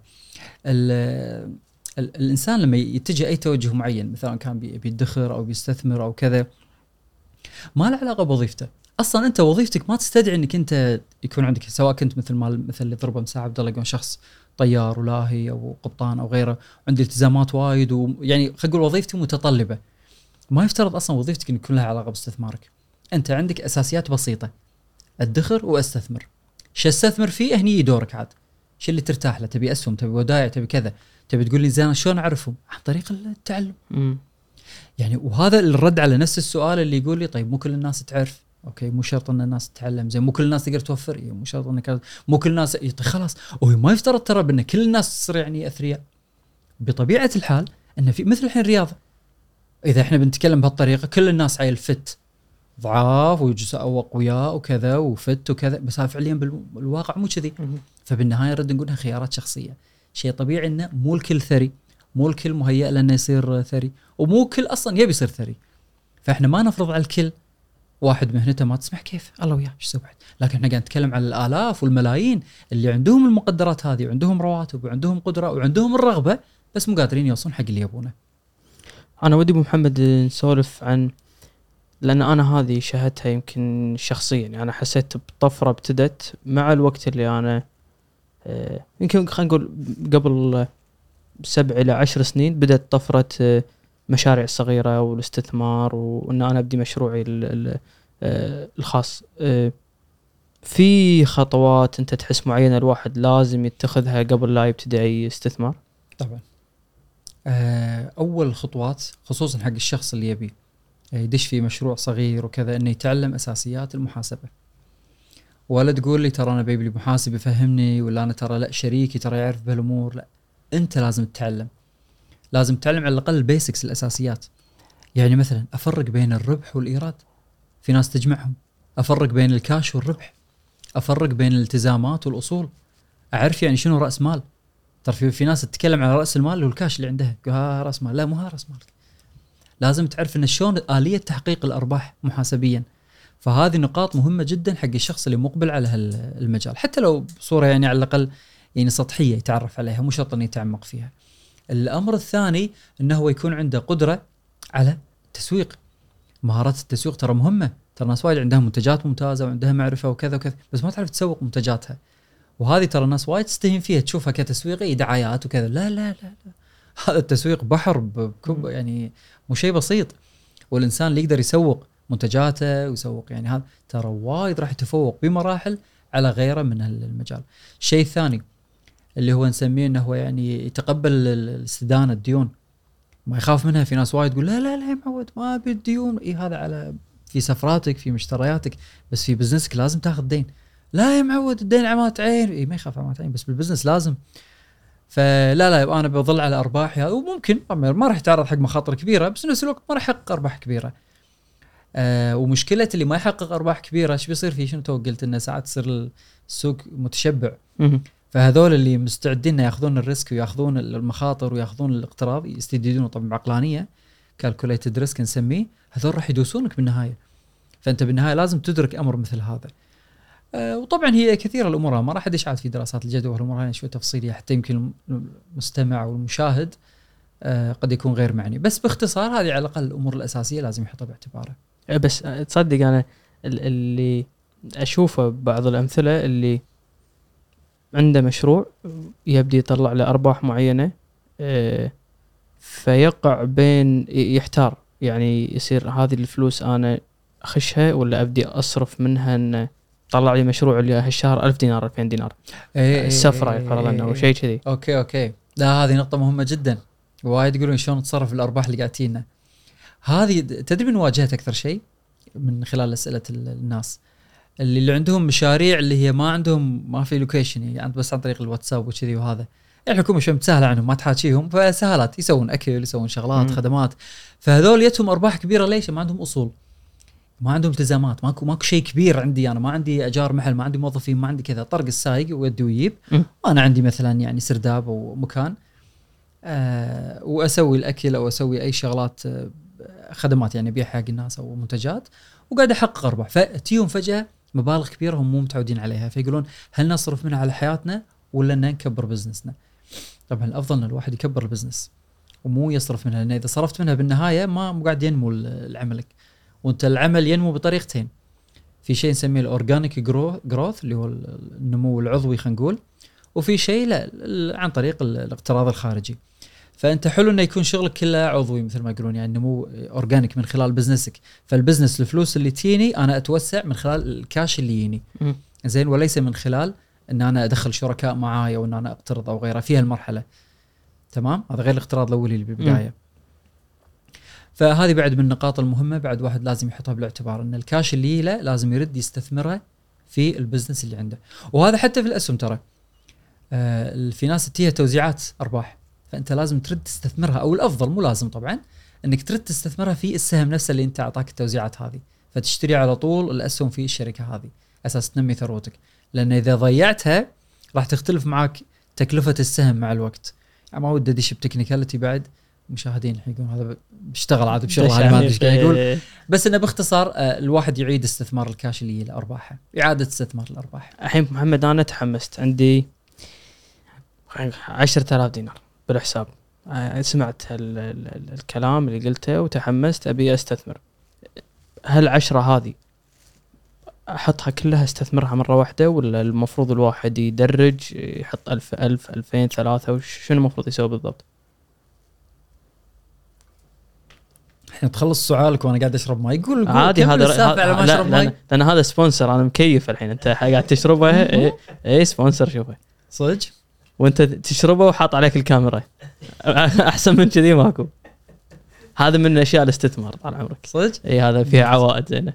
يلا زين شطار. آه في حالة الأسهم فالتدرج هو هو الطريق الأمثل. بس بالغالب اللي يسألون هال هالسؤال يعني مع احترامي لك محمد ما استثمر وايد بالأسهم. زين. لأن اللي already يستثمر بالأسهم من تعطيه دينار يدري وين يودي المبلغ هذا. بس اللي يسألون هالأسئلة ما استثمروا. بالغالب. فأنا دائما أقول حق الناس من يسألني السؤال أقول لا لا ثقف نفسك شوي بالاستثمار. يعني حاول تتعلم شوي عن الأسهم. من خلال المعرفة هذه راح تعرف شلون تقدر توزع الكاش اللي عندك. أه سواء حطيته كله مرة واحدة سواء تدرجت فيه سواء هذا كلها وسائل سليمة بشرط إنك أنت تعرف وين تستثمر فلوسك. إيه، والاستثمار أبو محمد يعني اليوم إيه، أنا انتبهت من ساعة وعبد الله يتكلم على موضوع فرض الناس اللي استثمروا آه، في الخارج برا الكويت يعني هل أنت من من الناس اللي ايد إن الاستثمار لازم يكون داخل الكويت ولا لا. أنا أوزع و عشان أوزع المخاطر اللي عندي وش تميل له؟ لا لا لا ما له علاقة الاستثمار في المكان اللي أنت تفهم فيه واللي يحقق لك عوائد كان في ديرتك كان خارج ديرتك كل الاستثمارات تعتبر ممتازة آه، يعني على سبيل المثال لو نشوف مثلا توزيعة الأسهم مثلا خلينا نقول ببساطة ما ندش بالأمور الثانية البزنس ولا لأنها تختلف من شخص لشخص. لكن الناس قد يتفقون على ثلاث وسائل استثمارية خلينا نقول متاحة للجميع. الودائع حسابات توفير آه، العقار والأسهم. هل إذا خذينا بس شق الأسهم كون أنا اتخصص فيه حق الناس مثلا اللي تبي تستثمر بال- بال- بالكويت يقول لك يبا أنا ما أدري وضع أمريكا أوروبا روسيا حروب وغيره وسعر الفائده و- والتضخم وغيره. أنا ما افهم بهالأمور. أنا أعرف ديرتي وعارف اسهمها وببساطة. أستثمر فيها. يجيك شخص يقول لك لا يبا. أنا ريال دارس بأمريكا وكذا وحبي على الأقل منتج. لي شفته كذي؟ أتعامل معاه. بالكويت ما في ماكو شيء يعني. ماكو business اللهم بنوك وكم شركة اتصالات وكذا لوجيستكس بس ماكو شيء. وحتى عدد شركات قليل يعني. فيقول لك لا يبا أنا أستثمر برا. أعرف الآلية أعرف شلون أتعامل مع الصناديق والأسهم بالطريقة هذه. فدائما كل واحد حسب قدراته ومؤهلاته. هل لازم يوزع بطريقة مثالية؟ لا. مو شرط إنه يكون عنده ذيك التوزيع ال- ال- المثالية. ككتب مبلى حاطين لك طرق معينة في توزيع حسب ال- الأصل الاستثماري حسب العملة حسب الدولة حسب هذا بس أغلب الناس اللي يوصل أصلا المرحله وعنده الثروات الكبيرة ما يحتاج إنه يفكر بهالطريقة هذه عنده الوسائل الثانية اللي تحسب له إياها. بس الناس في بدايتها ما يحتاج للتوزيع الكبير. يعني يجي شخص مثل ما قلت يعني عنده مبلغ أقول 10000 وأقل. ويبي يسوي مثلا التوزيع المثالية ويبقى أنت الحين بالنهاية تبي تكبر ثروتك ما. يعني ما تحاتي وايد إنك توزعها بصورة يعني مثالية 100% مم. ساعاتها تكون متعبة على النفس بس في أبو محمد أنت من ساعه قلت أنت يعني تخصصك بالأسهم في على الأقل شغلتين تحس الواحد لازم ينتبه لها قبل لا يستثمر في الأسهم شغلات وايد مو بس شغلتين. أهمهم يعني عشان بس نقول أهم أهم أول. شيء أول شيء إنه لا يقترض في سبيل الاستثمار بالاسهم وهذه حالة متكررة بصورة كبيرة. أنت سمحت فيها من ساعه ولا هذا استثناء بموضوع سمعت الأسهم. هذا إحنا قاعدين بقعدة واحدة وأنت ك... فيشوف عشان كذي أنا ما ألوم الناس إن تصير عندها أنت المسكونسبشن قلت استثمار؟ لا، ما استثمار أنا قلت عقار و business الأسهم مو business آه. business يعني تجارة. والطوارئ. آه فلا الاسهم أنا ضد الاستثمار أن الواحد يستدين في سبيل إنه هو يقترض ممكن تسألني ليش؟ مم. أنت الحين لما تأخذ قرض القرض مو له فائدة ففائدته خلينا نقول فرضا فرض شيء بس اللي بالبساطة خلينا نقول 5% أنت اخذوه منك سنويا. فأنت تبدي استثمارك استثمارك هذا خلينا نفرض إن هذا ال zero صفر أنت بادي خسران 5% فأنت محتاج هال 5% بس عشان توصل سعر التعادل عندك. بعدين تبدأ تحقق أرباحك. زين فرضا خسرت باستثماراتك. فأنت بالإضافة لل 5% اللي اللي أصلا بادي خسران فيها أنت أساسا. أنت قاعد تضاعف من خسائرك. مم. الأمر الثاني أنت لما تبلش استثماراتك فما راح تركز على استثمارك لأن في عندك ديون قاعد تسددها. فهذا راح يسبب لك عبء وضيقة ويمكن ساعات يضطرك تسحب من الأسهم تبيعها في سبيل إنك أنت تمشي أمورك. لأن راتبك أو خلينا نقول دخلك الشهري قاعد تصرفه في شيء ثاني اللي هو سداد الدين. فبالتالي أنت معرض مو قاعد تستثمر على الراحة. الاستثمار من مبادئ الاستثمار بعد بالإضافة إلى عدم الاستدانة بالاسهم قصدي إن الواحد لا يستثمر في مبلغ محتاجه خلال سنة. في واحد يقول لك أنا الحين عندي ست سبعة أشهر مو محتاج هالمبلغ. خل استثمر فيه. لا غلط. على الأقل سنة أنت مو محتاج المبلغ. لأنه يعطيك راحة في اتخاذ قرارك قرار البيع قرار الشراء بدون أي ضغوط خارجية. لكن الشخص اللي محتاج المبلغ الحين وذن أي خلال سنة هذا يعني راح يكون عليه عبء كبير. فأنت لازم تستثمر أموال أنت ما أنت محتاجها. ما تأثر حتى لو خسرتها كلها. الشيء الثالث والمهم بعد طبعا يمكن هذا كل المتابعين عارفينه بس ارد أقوله اللي هو إن الناس لا تضارب. أنا ضد المضاربة بالأسهم. أنا مع الاستثمار الطويل والمحسوب واللي ياخذ وقته والممل.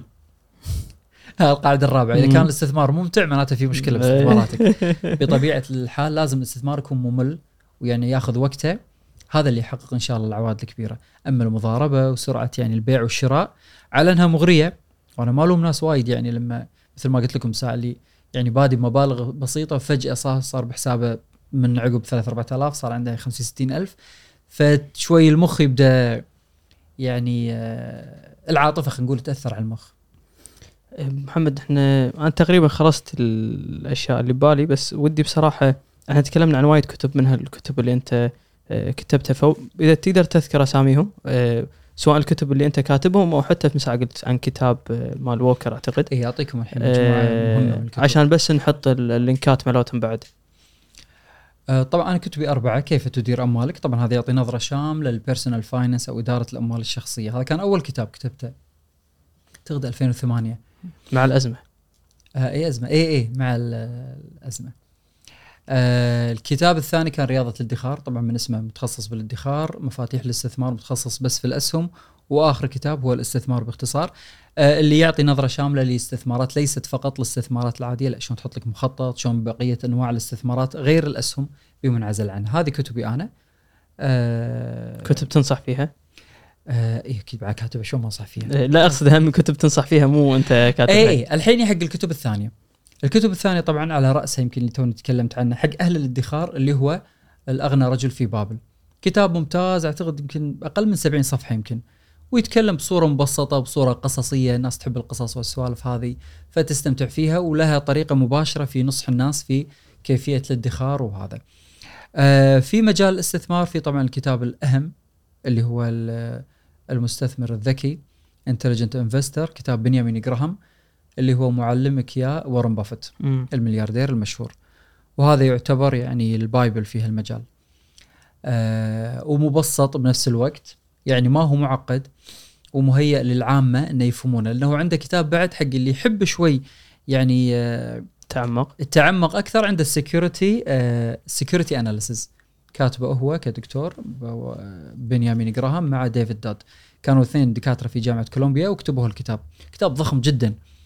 آه لكن اللي يقدر إنه يقرأه أنا أعتبره كانه كأنه شهادة وعلى فكرة ترى في ناس وايد تنظر للشهايد إنها يعني لازم أنا ماستر عندي وكذا وأدرس. ترى أنا اللي يخلص كتاب مثل هذا فهما وادراكا ومعرفة أنا أعتبره كأنه عنده. ماستر ترى Security Analysis من الكتب الممتازة جدا في هالمجال.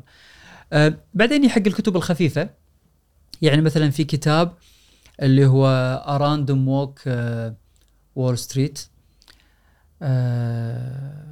أعتقد هذا اسمه والله حتى نسيته بعد. Down Wall Street Random Walk Down Wall Street إنزين هذا بعد من الكتب الممتازة جدا. وإن كنت أنا أخالف الكاتب في رؤيته لكن وايد مفيد جدا وايد ممتع. هو يعتمد على نظرية إذا سامعينها ال efficient market theory اللي هو نظرية السوق ال efficient الفعال أو شيء شي مثالي كذي. إن الناس مهما استثمرت بالأسهم ما راح تقدر تستثمر لو إنها تستثمر في ال index fund اللي هو طريقة إنك بس تستثمر في السوق كله. بغض النظر ما تنقي وانت. وأنت تختلف مع هذا الرأي أو تتفق معه؟ آه إيه، وهو زين حق اللي يعني اللي اللي يخاف إنه يستثمر العكس ال index funds أو خلينا نقول صناديق المؤشرات تعتبر ممتازة جدا. تعطيك على الأقل يمكن ما يقل عن 5% سنويا على مدى طويل وراح تنمي ثروتك بكل سهالة. هني عفوا أبو محمد اللي يقول لك أنت تغلب السوق إنه إذا استثمرت بروحك لازم تتغلب على مؤشر السوق؟ آه إيه. هذه على فكرة ترى نقطة مهمة جدا. كل الدراسات تشير إلى ان ما حد يقدر يغلب السوق. هم قلة قليلة جدا تعد على الأصابع اللي يقدرون يحققون هالارباح بافت وربعة طبعا وهالكبار المستثمرين. لكن شنو يعي بالدراسات هذه محمد؟ هم يدرسون صناديق الاستثمار ما يدرسون الاندفجوز الأشخاص. مم. فأنت الحين لما تسوي دراسة يقول لك انه مثلا 90% أو 95% من صناديق الاستثمار الأمريكية طبعا دراسات على فكرة كلها برا مو عندنا. 90 أو 95% من صناديق الأسهم كلها تجيب عوائد أقل من السوق. يعني أنت لو تستثمر أنت بالسوق راح تطلع آه، أرباح. لكن الدراسات هذه ترى تستثني الأفراد. ما تحسب حسبة الأفراد. لأن ببساطة شلون تحسب الأفراد؟ كل واحد شخص صغير قاعد يستثمر ويطلع أرباح كبيرة. لذلك في بعض المستثمرين يطلع مثلا عوائد ضخمة جدا 1000% أو غيره. آه هذول ما ما ما يدخلون في الحسبة هذه. لكن هل الفكرة خطأ؟ لا طبعا. بالفعل من الصعب جدا أن الإنسان يعني يتغلب على السوق. فلذلك لازم يكون حذر جدا في سلوكه في الاستثمار. يحاول ما يضارب ويحاول إنه يستثمر على المدى الطويل. أنا بس بسألك عن كتاب ما أنا وايد مشهور واغلب اللي أعرفهم قارينه بعرف وجهة نظرك فيه Rich Rich Dad Poor Dad قاري هذا إي إي. تختلف تتفق معاه بس أنا أعرف. شوف طبعا يمكن هذا يدرون إن أنا أنا أختلف مع روبرت كايوزاكي في ال approach ماله. آه لكن باي أي وج- وش- بس أي نقطة بالضبط تختلف مع عشان آه، آه لا يعني شوف آه هو يتكلم بصورة زينة تحفيزية. يعني إذا أنت طلعت من Rich Dad Poor Dad كتحفزت إنك أنت توفر وتبطل بز... ممتاز ال message يوصل مال الكاتب. لكن أنا عندي اختلاف معه هو في تعامله مع الأموال يعني هو مثلا وايد مع الاستدانة هو ما وايد مع استخدام على قولته other people's money. أموال الناس على إنه يعتبر إن العقار ليس asset هو عبء يعني هذه جت فترة كانت الناس كلها تفكر. حتى عندنا للأسف بعض بعض الكويت بعض ال- خلينا نقول بعض الجوروز اللي يتكلمون في المجال بدون ما يكون عندهم خلفية مالية ودروا ناس وايد يعني بل إنه في واحد من الأشخاص يقول يعني كان على وشك إن زوجته أصلا تبيع بيتها وتسكن في أجار بس في سبيل انها تستثمر. هذه فكرتي أنا تو آه اي فكرة- واضح إني قاري الكتاب. فهذه من الأفكار الخطيرة. لذلك أنا عموما يعني ما يعني ما أحب وايد يعني آه بس أنا آه ك overall يعني شخص ما خلينا نقول ما عنده فكرة يقرأ هالكتاب يستمتع فيه يستانس فيه وصلت ال message بدا يوفر ويستثمر شيء that's fine that's good بغض النظر على اختلافاتي معه هو كشخص يعني كيوزاكي فأنا ما ما عندي مشكلة مع مع الكتاب هذا. واصلا أغلب الناس ما يعرفون التفاصيل. أنا اتضح لي بالنهاية بس المتخصصين هم ذي وأنا pinpoint بعض الأشياء ويعني دقق عليها. اي دقوا أغلب الناس ما يعرفون هالأمور فيستمتعون. ها؟ اي انت الكريبتو مساء قلت آه، العملات المشفرة أنا ضدها طبعا. هذا من زمان هذا موقفي من سنوات وفيديوهاتي وايد أنا متكلم عن هالأمر هذا. و- وذاكر الأسباب يعني ممكن أذكرها على عجاله ان أعتقد ناس وايد ما زالت تؤمن بال بالأمور هذه. أول أمر أنها أصول ما لها قيمة فعليا فهي قيمتها بس من من الشخص اللي مستعد يشتريها لكن شنو فعليا ما فيها قيمة. الغير كذي غير منتجة. أنا لو أحط لي مثلا وديعة لو أحط لي مزرعة لو أحط لي أي شيء بالنهاية قاعد ينمو هذه ما تنمو بالنهاية. الشغلة الثالثة أنها مو ريكوجنايزد يعني ما هي معتبرة ولا هي موثقة. ففعليا أنت فعليا قاعد تتعامل مع أشخاص بس يبيعون يشترون بطريقة معينة وهم طلعوا الأثورتي هذه أو السلطة هذه في قيمه هذا بس فعليا ما لها سلطة. ناهيك هنا طبعا يعني مرتع لغسيل الاموال وغيره وكذي وهذا.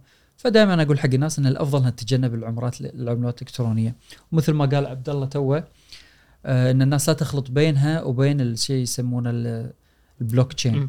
هذه لا هذه أصلا مستخدمة من سنوات كثيرة وأغلب الشركات يعني ال digital ما digital تستخدمها يعني في عملية البيع والشراء لكن معتمدة على عمله فعليه يعني بالنهاية. دولار ين دو. أو دينار أو غيره. فضد أنا التوجه هذا. الناس تمشي حسب هذا على طاري هالأمر من فترة أنا قريت كتاب لا يحضرني اسمه؟ بس تكلم على النقطة اللي ليش نا- الناس تقول إذا كان الاستثمار استثمار بسيط ليش مو كل الناس تتبع الطريقة الصحيحة؟ على فرض إن أنت تقول إن هذه الطريقة الصحيحه فعجبني المثال اللي يضربه الشخص هذا. قال إذا أنت الحين سمعت إن في طيارة طارت من أستراليا وراحت لندن وطبت في البحر في الانجليش كانال شنو بالنسبة لك الخبر؟ سيء. خبر آه، خبر سيء بس. راح يخليك تبحث عنه ثلاث أربع أيام صح؟ والقنوات وتدور الجثث وأسباب والبو ال black box هذا صندوق الأسود وهل الطيار كان في كامل وعيه ومنو كان بالطياره وقصص الناس اللي ماتت. شيء ثري لمدة تقريبا يمكن أسبوع الناس تقعد تقرأ وتسمع فيه. لكن خبر إن طيارة طارت من أستراليا وهبطت في لندن. شنو بالضبط طبيعي جدا؟ هل هل يشدك الامر ممكن تشوف مذيع أخبار يقول لك ترى اليوم طياره طارت من الكويت راحت دبي؟ وصلت بسلام. نفس الشيء الاستثمار. أنت تقول الأمور الأساسية ادخر واستثمر على المدى الطويل. بس هذا اللي عندك؟ إيه؟ ما عندك منتج تبيع حق الناس أنت. لكن لما تقول لهم لا تعالوا عليكم طريقه شوف أنت دش على tranches 5% وحط عندك حسبة. okay في شيء colorful قاعد يقوله الشخص. فبالنهاية الناس تحب هالأمور هذه.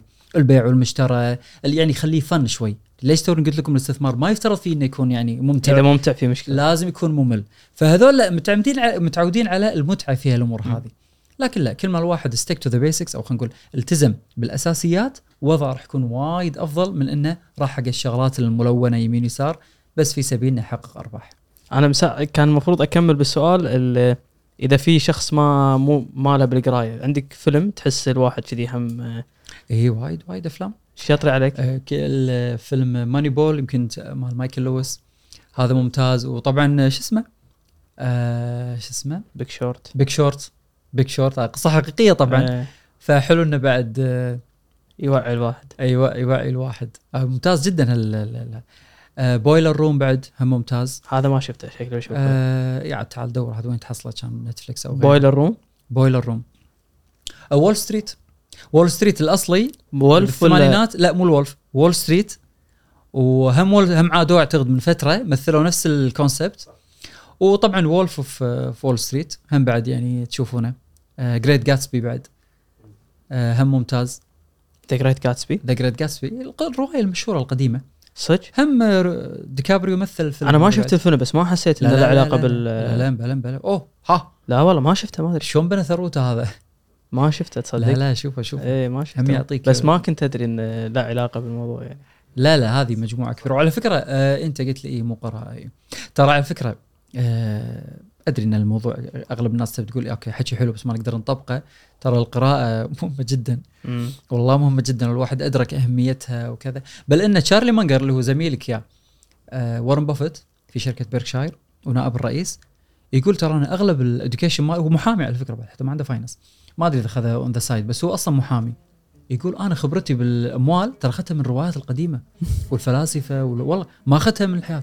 لما أشوف أنا مثلا شخصية في رواية من روايات تولستوي أو دوستوفسكي بالرو بال ذاك القرن أعتقد السابع عشر أو الثامن عشر وانه شلون تعامل مع الروبل وانه شلون باع مزرعته وسوى كذي. وباع وشلون وفر. هذه تأخذ منها خبرات حياتية يمكن أكثر من لو إنك تأخذ كورس كامل مثلا بال finance 101 ولا accounting 101 ترى هم بعد هذه تعتبر فيها إثراء لانها من حياة الناس الفعلية اللي عاشروها ويعني عاصروها. فوايد القراءه مهمه في تطوير الذات. عساك على القوة محمد ما قصرت. مشكور على وقتك. جزاك الله خير. جزاك الله خير. وياكم. إن شاء الله.